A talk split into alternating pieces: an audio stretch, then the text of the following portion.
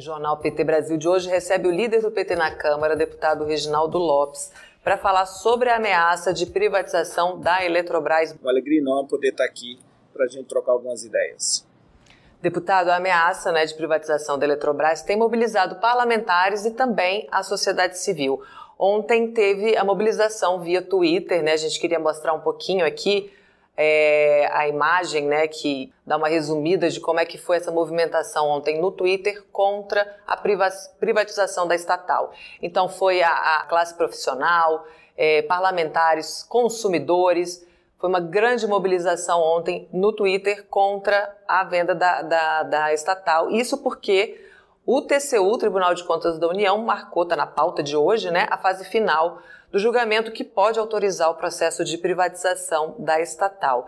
Mas a gente teve uma reviravolta, né, deputado?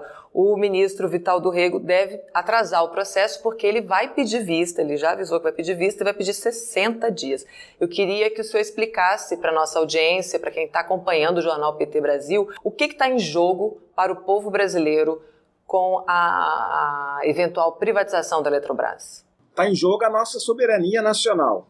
É um erro em especial nesse momento que o mundo tem se reconfigurado as suas forças regionais, a geopolítica, é, entregar para um setor privado é, o setor energético é entregar a nossa soberania ao capital privado, ao capital estrangeiro.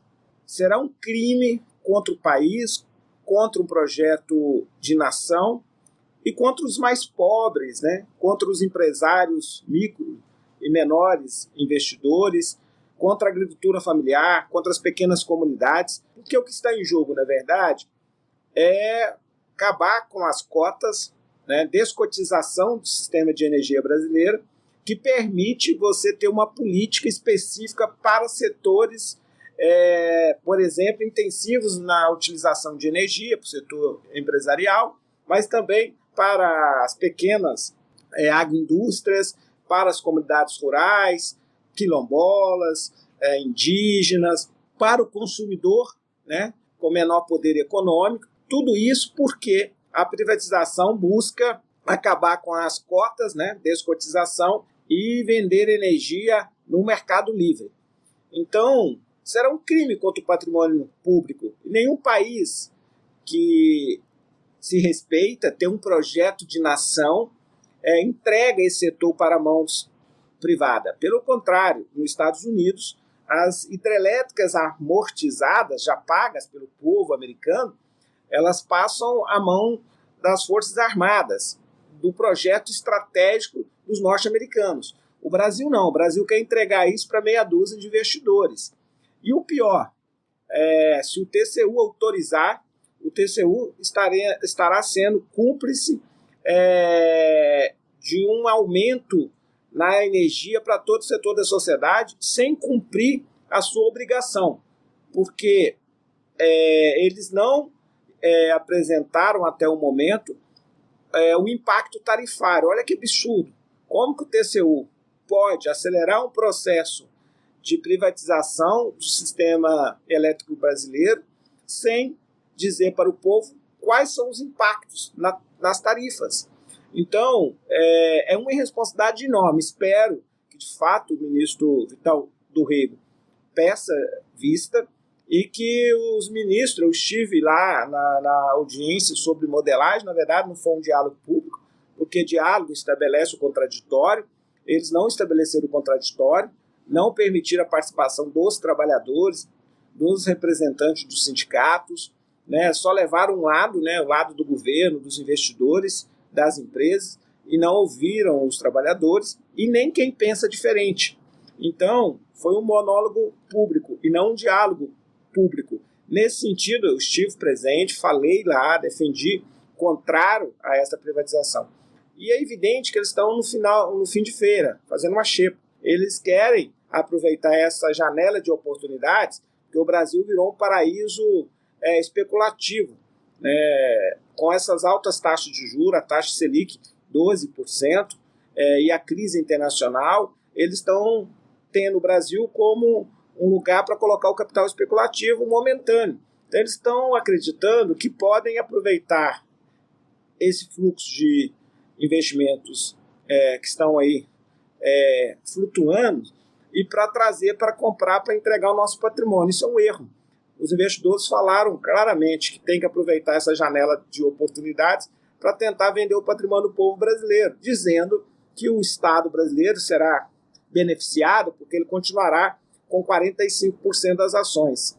Isso é um absurdo, porque a Petrobras, nós hoje também temos 35% das ações, recebemos sim lucros de dividendos, porém pagamos uma tarifa que é uma verdadeira roubalheira do povo brasileiro.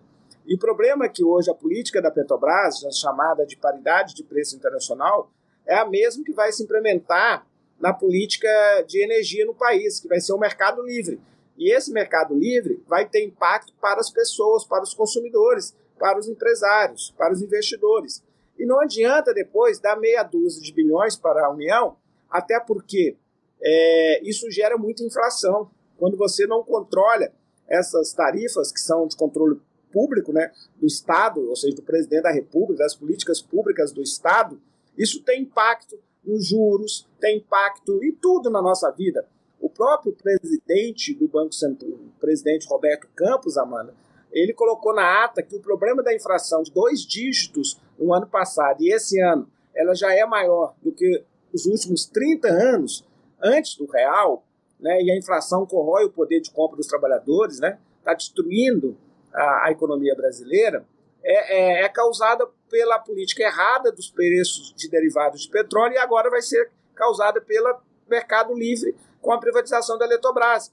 E 60% da nossa inflação veio da energia do ano passado e da, da política de derivados de petróleo. O problema, Armanda, é que 1% no aumento da taxa Selic, e é bom lembrar que a taxa Selic era 2% e, subiu para 12%, significa um endividamento no Brasil de 50 bilhões por ano da dívida pública interna.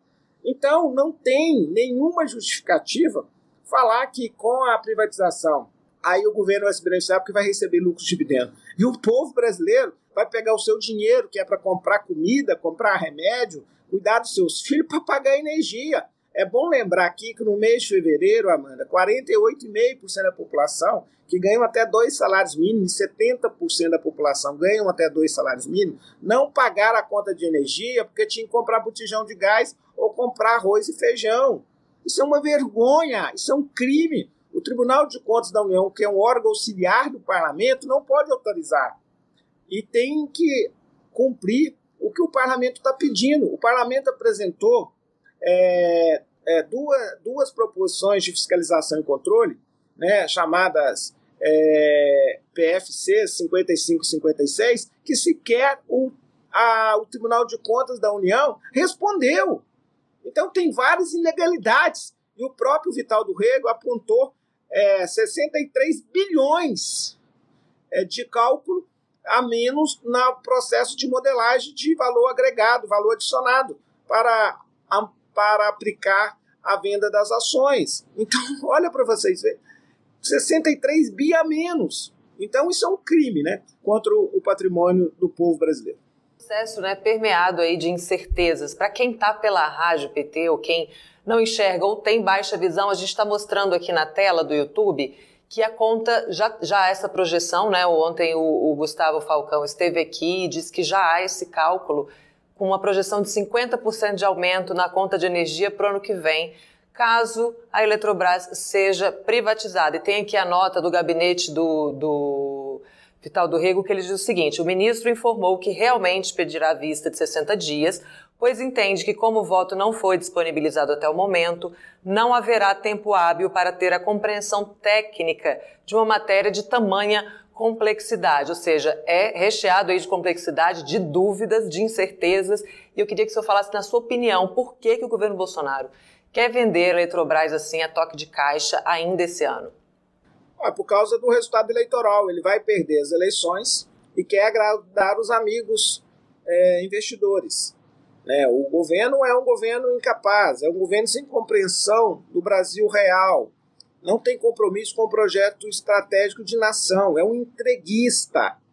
apesar de falar que ama a pátria, mas é outra pátria, a pátria americana. Não é o país brasileiro que eles amam. Então, de fato, é um governo sem projetos, sem estratégia, acredita no Estado mínimo, ultraliberal, e quer destruir o papel do Estado. Ou seja, não aprenderam nada. A guerra da Rússia com a Ucrânia tem mostrado que tem setores que nós precisamos ter o controle do Estado brasileiro. É sobre o controle do Estado é que nós vamos fazer um país ter um projeto de nação. E um setor tão importante, a Eletrobras, mano, ela é responsável por 52% de todos do reservatório de água no Brasil, 52% das águas. Imagina, vai entregar isso para o setor privado, né? um quarto de toda a linha de transmissão, 42% da produção de energia. Não dá para acreditar que o Brasil vai entregar isso para a mão da iniciativa privada para praticar uma política no mercado livre. Ou seja, vai acontecer com a energia, que já é muito cara, né? já é um absurdo. A energia cara vai ficar mais cara ainda, porque vai ser toda comercializada no mercado livre. Não vai ter as cotas mais para setores estratégicos de desenvolvimento do país. Então, isso é uma irresponsabilidade. E não tem garantia alguma que a Eletrobras vai fazer novos investimentos, o setor privado vai fazer novos investimentos. Vamos comparar com a autonomia, com a liberação que o Fernando Henrique Cardoso permitiu em 95, com a quebra do monopólio do petróleo, permitindo ter refinarias privadas no Brasil. Depois de trinta e tantos anos, né, quase 40 anos, o que, que aconteceu? Nada. Não teve nenhuma refinaria construída com dinheiro do setor privado. Então, é, não justifica né, é, esta política de privatização. Não é para melhorar a, a, eficiência do nosso sistema, não é para baixar o custo, muito pelo contrário. Por que, que o TCU não divulgou e não exigiu da, da Agência Nacional de Energia Elétrica o impacto tarifário? Por que, que não é público? Por que, que não tem transparência? O povo brasileiro tem um direito de saber qual será verdadeiramente o impacto. Todos nós sabemos que vai é, inviabilizar as pessoas a consumir energia, vai é, roubar o seu dinheiro, o seu salário, que poderia estar sendo investido na qualidade de vida, para ficar pagando energia para o setor privado. Então, evidentemente que o ministro Italdo Rego tem feito um trabalho brilhante. Né?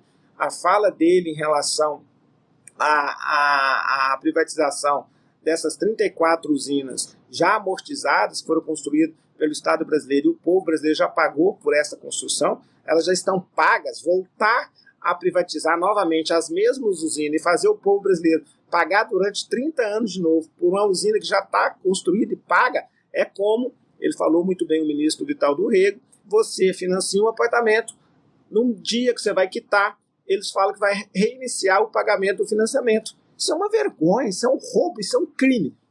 Queria mudar um pouquinho de assunto agora, líder, para é, saber do seu resultado da pesquisa Itatiaia Instituto V que né, apurou as intenções de voto em Minas Gerais. Como é que foi essa pesquisa? o presidente Lula ganha no primeiro turno em Minas, se depender de Minas, tem mais de 60% dos votos válidos, né? Para cada três mineiros, dois mineiros votam no presidente Lula.